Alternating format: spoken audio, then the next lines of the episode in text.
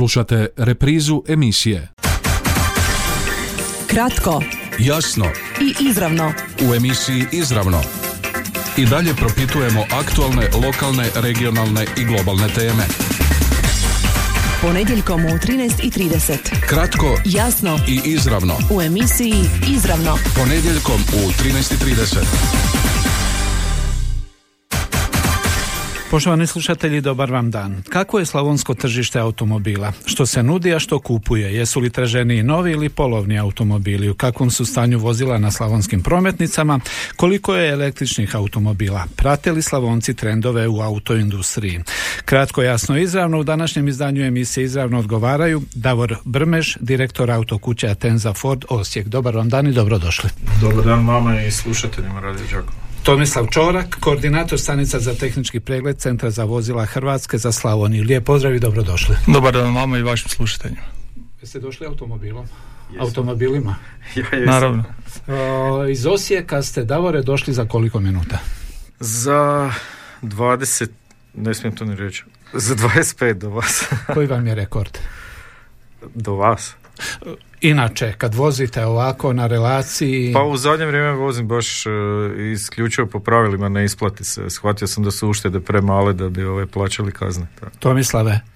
Slažem se u potpunosti, isto tako. Automobil, prva asocijacija je brzina, još ako je marka nekakva, još ako je nešto nabrijanije, nekakav model i slično. Je li to automobil, definicija automobila, brzina prije svega?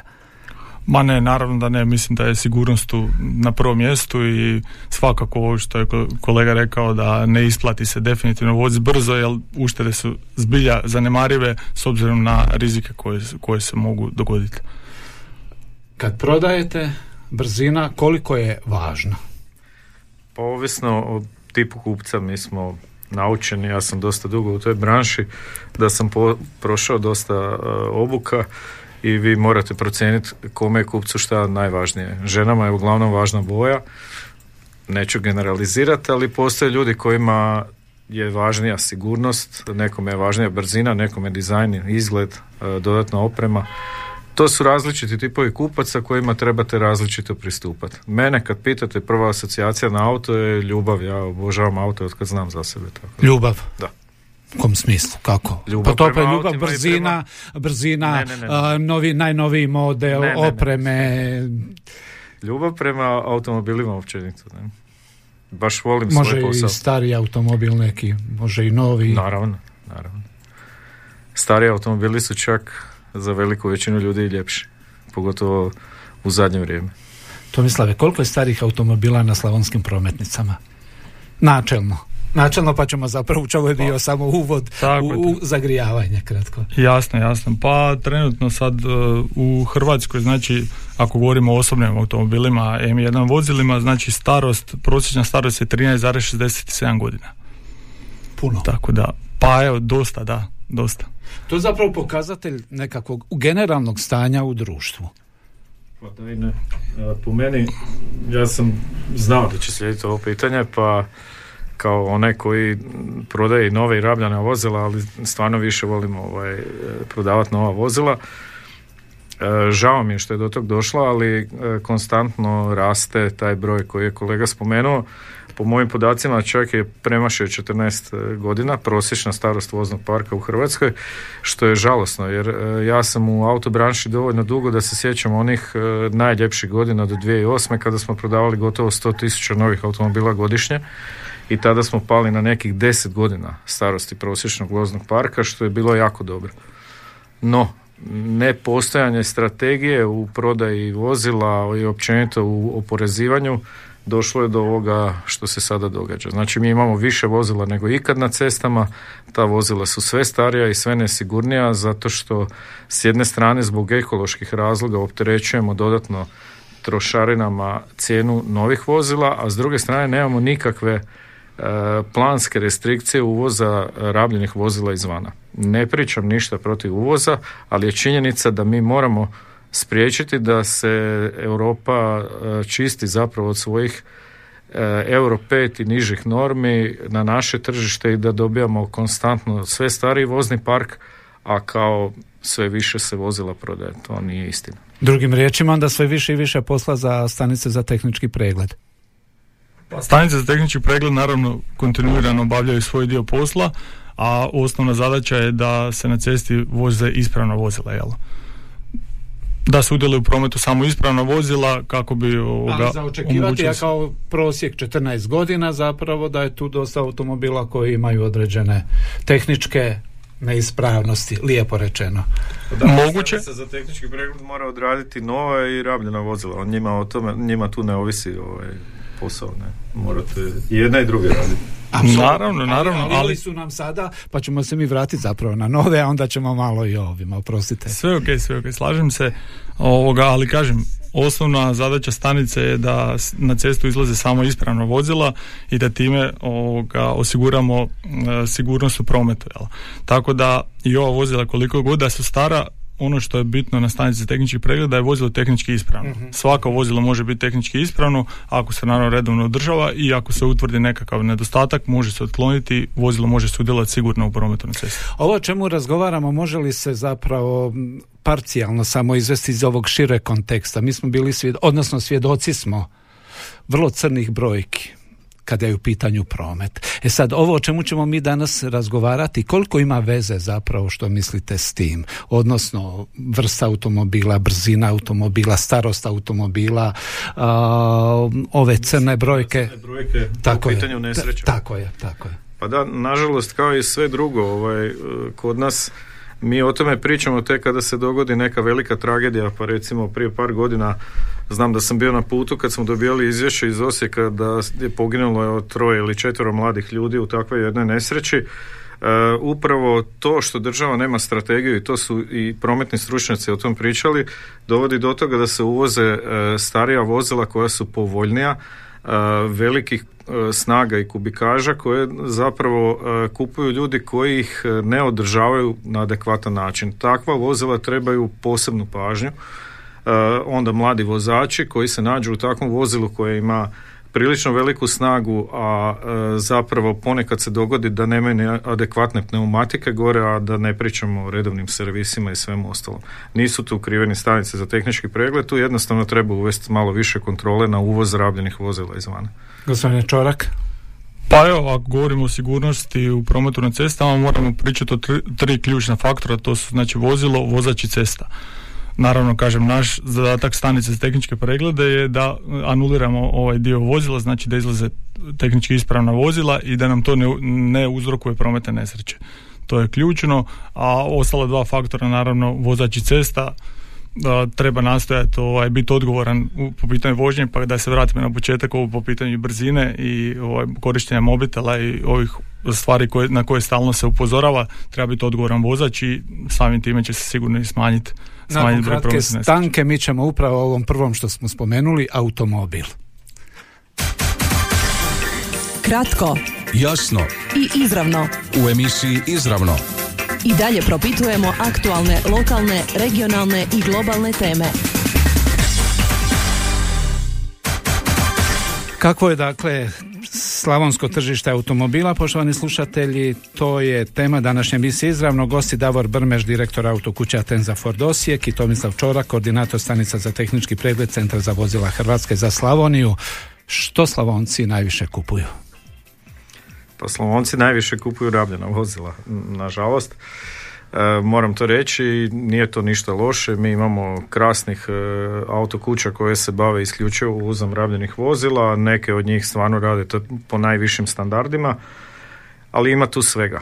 Ono što je za mene poražavajuće, to je da je Osječko-Baranjska županija recimo sa čvrstog 4. mjesta po tržištu i udjela od 7,7, 7,8% kako kada, ali to je rijetko variralo, tamo negdje do 2012. Pali smo na 7. mjesto, preskočile su nas neke županije gdje se vozila registriraju zato što su nešto povoljniji uvjeti osiguranja, ali o tom potom. Pa tamo rent-a-car kompanije i sve veće kompanije registriraju sve svoje aute, vidjeli ste aute, Peugeot, registracije i tako dalje, to je isto jedna nelogičnost, ali su nas preskočile i Istarska županija zbog ekonomske moći i Šibensko-Kninska, sad to treba vidjeti, mislim da je to zbog rent-a-car kompanija, ali u svakom slučaju Osječko-Baranjska županija je pala na 5,4% udjela od ukupnog hrvatskog tržišta, što je za mene poražavajuće. Kažem, cijelo vrijeme formiranja automobilske industrije u Hrvatskoj, to jest prodaje novih vozila, ja sam bio prisutan na tom tržištu i pratio sam te podatke godinama i kažem, prvih 10-ak godina razvoja hrvatskog tržišta, kad smo došli do te rekordne 2008. nakon čega je uslijedila velika kriza, Osječko-Baranjska županija je uvijek bila stabilna na tom broju vozila. Sad je to 5% od prepolovljenog tržišta, što znači da se u Osječko-Baranjskoj županiji u ovom trenutku prodaje oko 2 do 2,5 tisuće novih vozila godišnje. Dakle, još nije uslijedio oporavak nakon te? Ne, priča se stalno o oporavku. Oporavak je uzrokovan zamagljivanjem rezultata jer se dosta toga radi što običan promatrač ne može znati. Znači imamo reeksport vozila, to su jednodnevne registracije koje vam uđu u statističke podatke, a zapravo se ne zadrže na našim cestama, nego to ide na emitivna zapadna tržišta i postoje vam rent-a-car kompanije koje kupuju velik broj automobila, sad je to malo splasnulo u COVID krizi, ali zapravo i te kompanije kad registriraju auto u određenim županijama, onda to poveća enormno broj auta, ali ti auti nisu kod nas, nego su dolje uglavnom na moru, tako da oporavak automobilskog tržišta nije na vidiku, vjerujte mi. Polovni automobili. Kad gledate, odnosno kad pravite nekakvu analizu, koji su to najveći propusti, najčešći propusti koji se pokazuju na pregledu tehničkom? Pa na tehničkom pregledu, znači osobnih automobila, rabljenih osobnih automobila, najčešće se utvrđuju nedostaci na uređajima za kočenje, zatim na uređajima za osvjetljenje i svjetlosnu signalizaciju, osovine, kotači, pneumatici, znači ovijes vozila i dijelom ispitivanje ispušnih plinova, odnosno ekotest. To su zapravo nekakvi i oni udarni elementi u prometu. Pa možemo to tako reći, da. Slavonci, polovni automobili. Jesmo li svjesni ili jesu li svjesni, jesmo li svjesni svi upravo toga, odnosno znamo li što dolazi zapravo na ovo područje? Ja sam veliki lokal patriota, pa se neću upecati na tu foru. Slavonci kupuju koliko mogu u ovom trenutku. Činjenica je, ja ne dopuštam da neko kaže, ne dozvoljavam da neko kaže za Slavoniju da je siromašna, da je drugačija od drugih. Cijela Hrvatska je premala da bi neko bio siromašan, neko bogat. Mi smo oduvijek bili bogat kraj. Ali je činjenica da ekonomska situacija u ovom trenutku vodi ljude prije da kupe rabljeni auto nego da kupe novi auto. S druge strane, rekao sam da zbog davanja na nova vozila, koja su potpuno neopravdana po meni, vi jednostavno udaljavate osnovne modele automobila sve više od toga. I kad mi govorimo o low entry modelima ili onima koji najmanje stoje i koji bi trebali biti konkurencija malo rabljenim vozilima, jednostavno gubimo tu bitku jer zbog trošarina i svih ostalih davanja nama taj početni model skače sa 80 na 90 na 100, 120 tisuća kuna, a onda vi za recimo nekakav novi automobil gradskog segmenta možete dobiti nekoliko godina star veći automobil koji je rabljeni. Nije to ništa loše, ali treba onda stvarno voditi računa o tim autima i da ti rabljeni auti dobiju ono što zaslužuju. Koliko, kad se kupuje takav automobil, koliko su Slavonci educirani, informirani, upućeni u ono što zapravo kupuju, ili je to samo stvar, ovo što ste rekli, novca, odnosno kupovne moći? Pa to jako puno ovisi o nama koji prodajemo auto. Naime, je li to stjecaj okolnosti? Želim auto pod svaku cijenu, idem kupiti nešto što mi je najpovoljnije i zapravo znaju li oni koji kupuju sve te karakteristike, podatke i znaju li što zapravo kupuju? Pa bilo bi... Koja je starost recimo polovnih automobila prosječna koji se najčešće prodaju? Pa ja to ne mogu reći, jer jako puno auta ima iz uvoza, znači puno ljudi i sami uvoze auta izvana, jer otkad smo postali članica Europske unije, zapravo već kad smo postali pridružena članica Europske unije, mi smo liberalizirali uvoz rabljenih vozila. Vi kao danas kad kupujete auto u Belgiji ili Njemačkoj, to je isto kao da ga kupujete ovdje. Možete čak tamo platiti njihov porez, pa ne plaćate ga ovdje. Tako da nemam taj uvid, ali ono što bih volio da ljudi se educiraju o tome kad to rade, jer to je dosta velika investicija. Bilo bi lijepo kad bi svi mi koji se bavimo tim poslom na neki način pomogli ljudima u priodluci, a opet je ipak na potrošačima da traže te informacije. Ko im da više informacija, njemu će više vjerovati. Znači, mi moramo ljudima objasniti šta kupuju, koliko taj auto kasnije košta u održavanju i tako dalje, a ne da se odlučuju na osnovu vlastitog nahođenja, jer ljudi uglavnom vode brigu onome gdje su oni profesionalci, ne znaju baš puno o ovome. Vrijedi li na ovom području, kad govorimo automobila, ona da ljudi zapravo ovdje, da smo ovaj dio Europe, Europske unije, na neki način odlagalište starih, neispravnih i tehnologija i manje kvalitetnih proizvoda, od prehrambenih proizvoda pa do ovih automobila. Evo, kakva su vaša iskustva iz Centra za vozila Hrvatske? Pa evo, kažem vam, ima svega, znači ne može se jednoobrazno reći da su svi automobili loši ili da su svi dobri. Naravno da ti rabljeni automobili, ima i automobila koji su dobri i koji su kvalitetni, ali kažem, na tehničkom pregledu ono što utvrđujemo je tehnička ispravnost automobila i nama je to najvažnije da su vozila tehnički ispravna i samim time kažem da ne ugrožavaju sigurnost u prometu, neovisno koliko je star, koja je marka vozila i sve ostale karakteristike. Jel, ta minimalna tehnička ispravnost treba biti zadovoljena. Ta minimalna, ja dođem, kupim polovni automobil, dođem u stanicu za tehnički pregled i kažem, ne može, ne prolaziti ovo, ne prolaziti ono, a ja kažem, pa tek sam ga kupio. Može se dogoditi naravno, dakle ne smijemo zaboraviti da se radi o rabljenim vozilima. U toku eksploatacije svi sklopovi, dijelovi vozila se troše, imaju svoj vijek trajanja i naravno da se u bilo kom trenutku može dogoditi nekakva neispravnost na vozilu. Tako da, kažem, kad se dođe na tehnički pregled, ako se utvrdi neispravnost, treba je otkloniti, idemo dalje. Kažete, Davore, da se čuvate te generalizacije da smo i što se tiče automobila, da neki način odlagalište nekih, da ne kažem kakvih automobila iz najrazvijenijih europskih zemalja. Pa da, ali to je na neki način ne ovisi o našim kupcima, to više ovisi o regulatorima, o državi. Opet ponavljam, treba postaviti neka pravila kod tog uvoza i mislim da bi tada puno stvari bilo riješeno.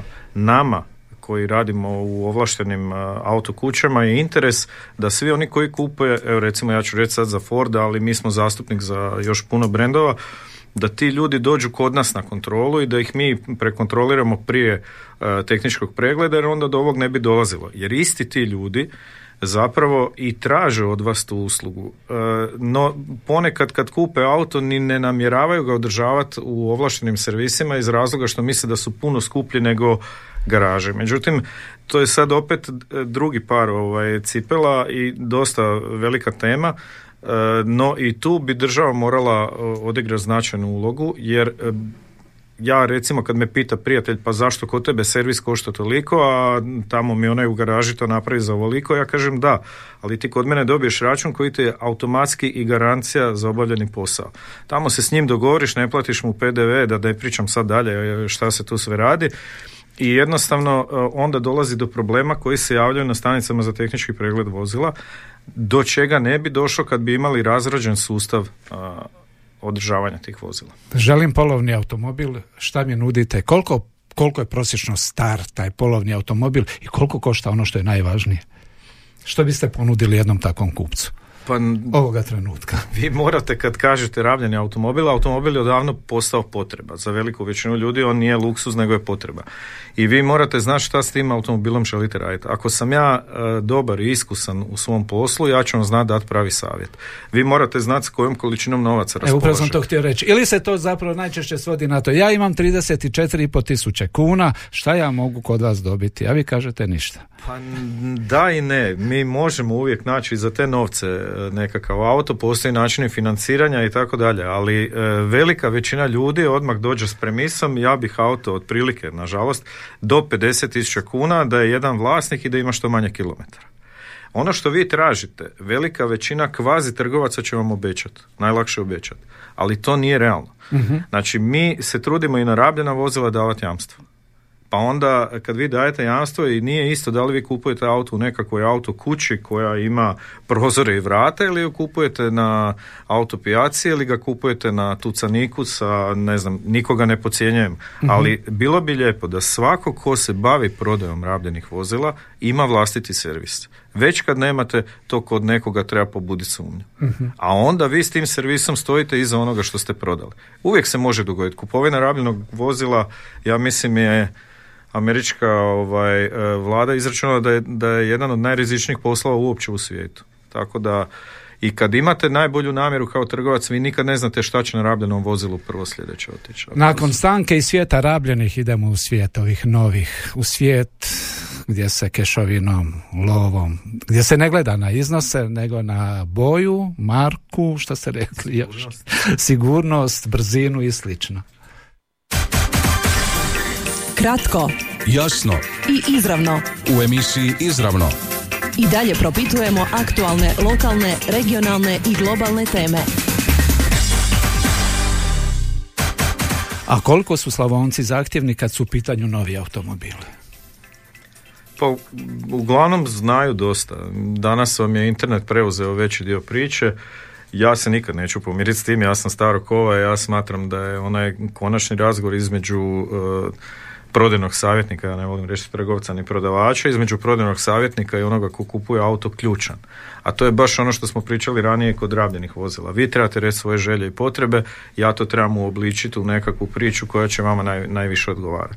Tako da nama dolaze sad ljudi koji su prilično educirani, koji pokupe podatke sa interneta, svako od nas ko drži do sebe mora voditi računa o tome, i kad dođe kod vas to su uglavnom završne faze, možda probna vožnja, da se čovjek uvjeri kako taj auto izgleda i tako dalje. Novac nije problem. Što zapravo se Slavoniji nudi? U Slavoniji imate sve isto koji svugdje drugdje u Hrvatskoj i u Europi. Što tako? 100%. Poanta priče je da zbog financijske... Znamo neke koji idu u Zagreb. Ili je to onako fora, ili je to... Pa dobro, evo, mi smo do nedavno bili ovlašteni prodajni zastupnik za vozila marke Jaguar i Land Rover, sad više nismo. Veliki, jaki, razvikani brendovi koji relativno malo prodaju, mi smo jako malo tržište, se povlače i vi imate situaciju da u malim zemljama poput Hrvatske više ni ne trebate imati razgranatu mrežu prodajno-servisnih centara u svakoj regiji, a kamoli svakom gradu. Prije je bilo da su premium brendovi imali barem 4 regionalna centra, sad se to sve svodi na Zagreb. Neki čak rade na regionalnim centrima cijele regije, tako da imate u Ljubljani, u Zagrebu, uglavnom, eventualno u Beogradu, imate zastupstvo, a onda nemate nigdje okolo. Ili su to nekakvi ugovorni prodavatelji.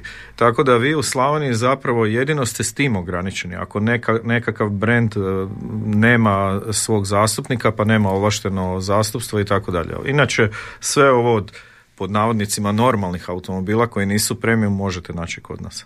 Gospodine Čorak, ovi standardi koji vrijede u Europskoj uniji, vrijede li to u potpunosti i kod nas? Bilo kad je riječ o novim ili polovnim automobilima, koliko tu i da li uopće zaostajemo? Mislim da, rekao bi da uopće ne zaostajemo. Znači svi standardi koji su u Europskoj uniji na snazi su kod nas. Bez okolišenja? Pa gotovo bez iznimke, da. U pravilu se sve što se donese, svaka odredba Europske unije se implementira kroz neko vrijeme u naš sustav tehničkih pregleda. Izvolite. Ja mogu to potvrditi. Znači, prilično sam dugo, 27 godina u autobranši, i stvarno znam da smo hvatali korak automatski sa ostatkom zemalja Europske unije i da su naše stanice za tehnički pregled stvarno od početka do kraja radile sve onako kako se radi i vani. Vi danas možete za svaki automobil, jer nama ljudi nude rabljena vozila pod račun za nova ili za malo novija, i tada mi možemo tražiti od svake stranke da nam donese izlistanje iz stanice za tehnički pregled koja je potvrda da je ta kilometraža u redu i tako dalje. To kod nas već postoji. Uh-huh. Postoji vam jedna inicijativa zbog toga što se, mislim da su Poljaci prepoznali da preko 80% uveženih automobila ima skidanu kilometražu. To se diglo na razinu Europske unije i mislim da je Poljska inzistirala na tome. Postoji nešto što se zove Europass, mislim da to izgleda za sad Belgija, radi se na tome da se to uvede na područje cijele Europske unije. Znači da se ti podaci sa stanica za tehnički pregled mogu zatražiti za svako vozilo koje je iz Europske unije uveženo.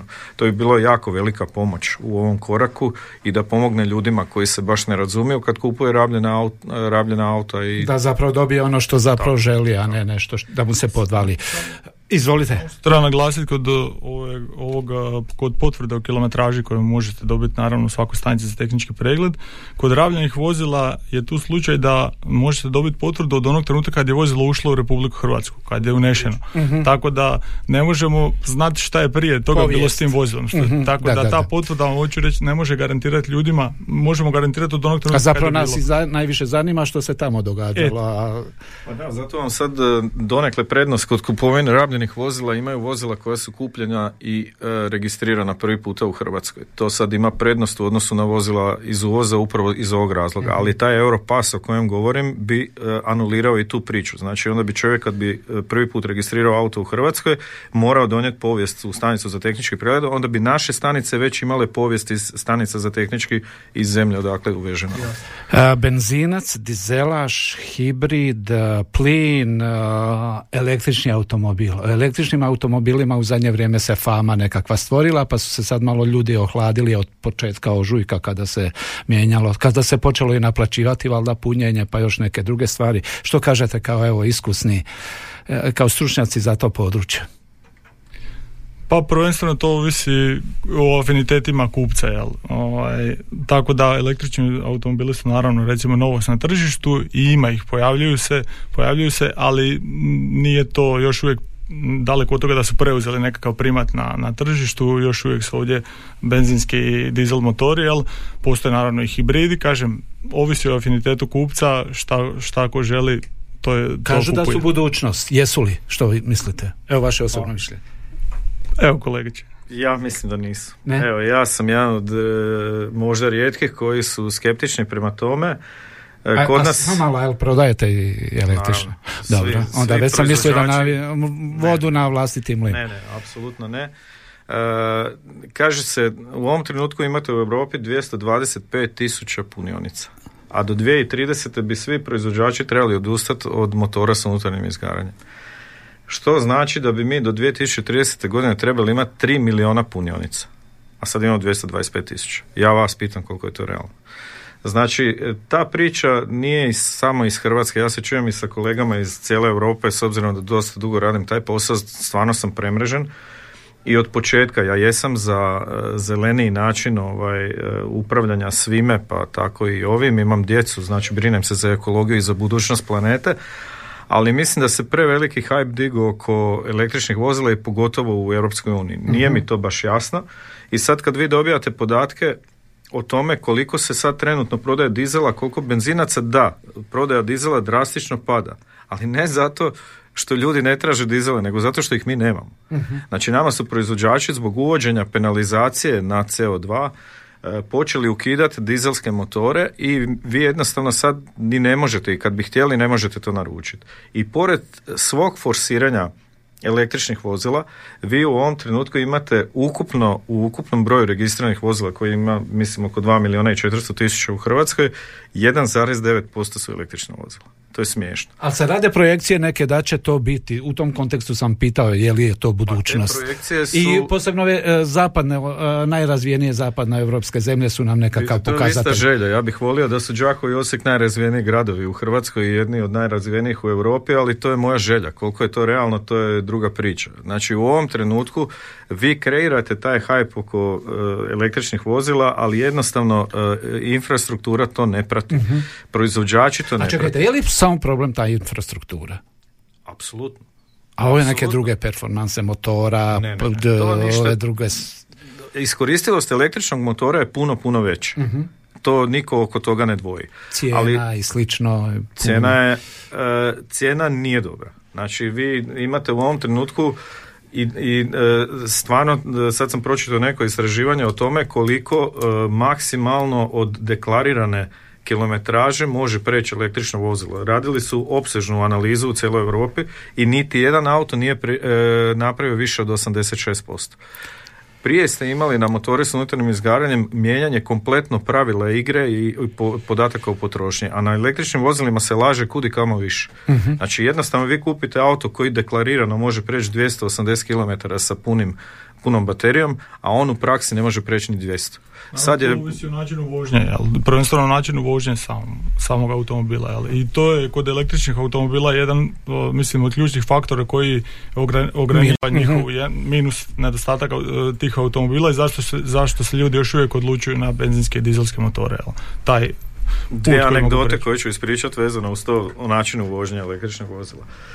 Prva, zapravo i nije anegdota, nego istinita priča koja je nedavno izašla na portalima, da je Austrijanac iz nekog sela iznad Graca tužio Volkswagen iz razloga što njegov Golf električni od deklariranih 200 km nikad nije napravio više od 130. Onda su mu rekli da je to zato što živi na brdu u hladnom području, pa uvjeti vožnje, pa kaže niste mi to rekli kad sam kupovao auto. A to je ono što sam rekao, da mora postojati jedan pošteni odnos spram ljudi. Tako da, kad pogledate cijenu tih vozila, opet su me pitali, druga anegdota ide da jedan mladi dečko u Osijeku kupio Porsche električnog Taycana i da su ga vidjeli u par navrata već da ga utovaraju na šlepne, zato što auto ne valja.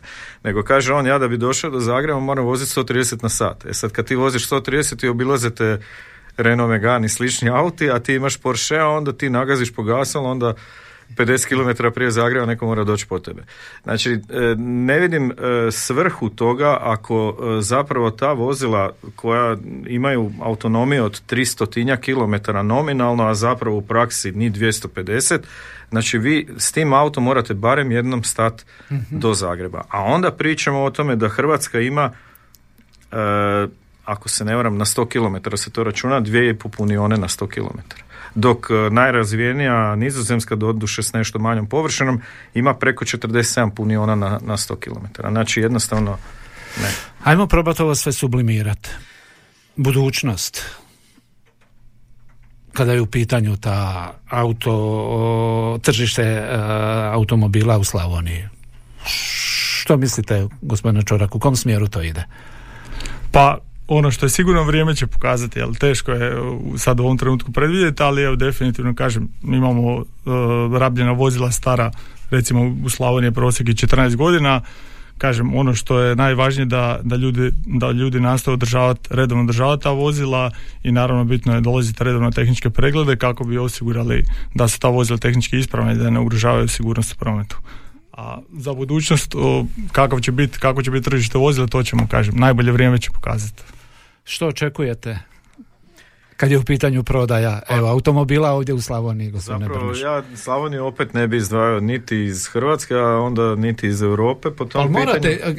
Htjeli vi ili ne htjeli, bili lokal patriot, neke su činjenice i ne možete Slavoniju uspoređivati s Istrom, ne možete Slavoniju uspoređivati sa Zagrebom, ne možete, što se tiče tiče automobila. Počemo, kad je u pitanju automobila. Po broju ovo najluksuznijih prodanih. Ne, pa mi se recimo puno više moramo truditi oko prodaje. I vi imate frapantnu činjenicu da u Osijeku imate 5 brendova, ima možda čak najbolje zastupnike u mreži. Znači, bolji su zastupnici iz Osijeka nego što su zastupnici iz Rijeke, Zagreba ili Splita. Ali ovi tamo lakše prodaju nego ovi. Naravno, ali ono kad vam je nešto teško, onda ste još bolji. Ja govorim o tome. Da, kad vam je teško, onda ste još bolji. Znači, budućnost autoindustrije ili autobranše ili prodaje automobila u Slavoniji, pa tako i u ostatku svijeta, je neizvjesna. Prije svega neizvjesna. Postoji puno priča o tome da će se ići na autonomnu vožnju, na vozila koja će... Mladi ljudi kao više ne teže ka tome da posjeduju vozila. Sve je to okej, ali trebamo biti realni u određivanju vremenskih okvira do kada će se to dogoditi. Ako je to tako, onda puno toga dolazi u pitanje, ali ćemo se s vremenom prilagođavati pa ćemo znati gdje smo. Samo moramo ostaviti prostora da se to dogodi spontano, a ne da vi na silu forsirate ljude da kupuju aute koji koštaju 300 i više tisuća kuna električni, a zapravo imaju autonomiju do Đakova. I za kraj, ako nije indiskretno, šta vozite, gospodine Čorak? Škoda Octavia. Zadovoljni? Da, sve ok. To je u skladu sa onim što želite ili u skladu s mogućnostima?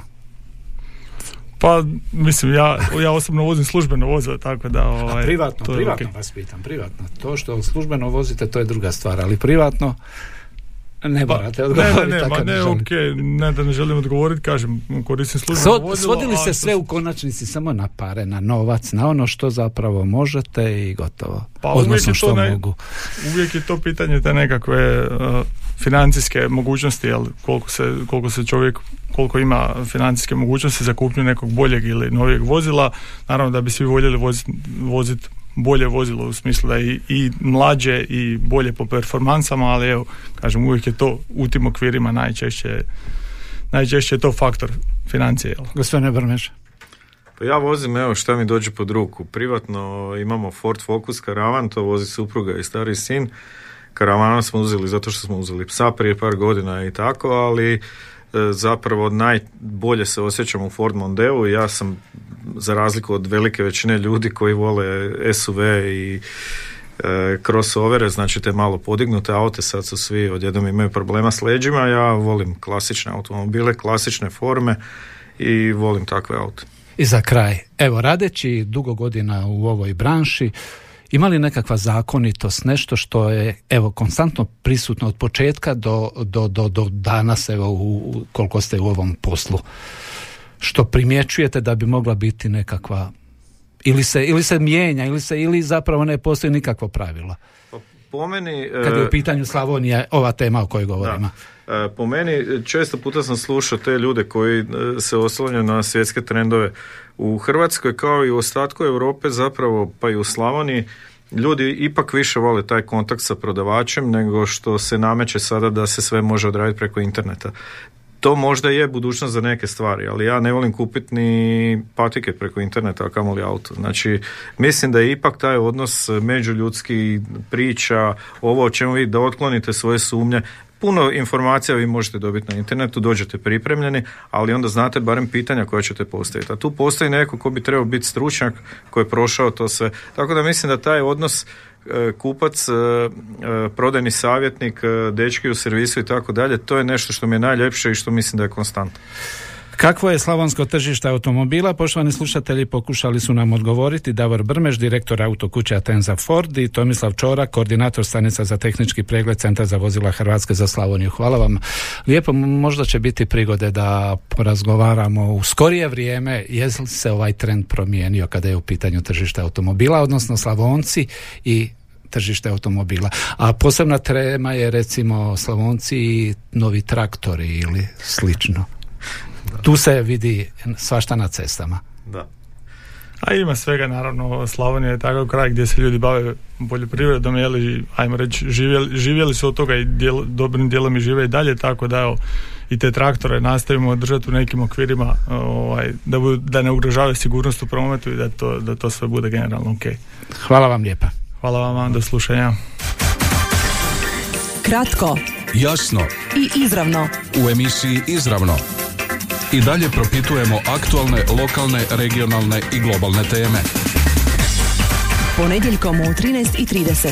Kratko, jasno i izravno. U emisiji Izravno. Ponedjeljkom u 13:30.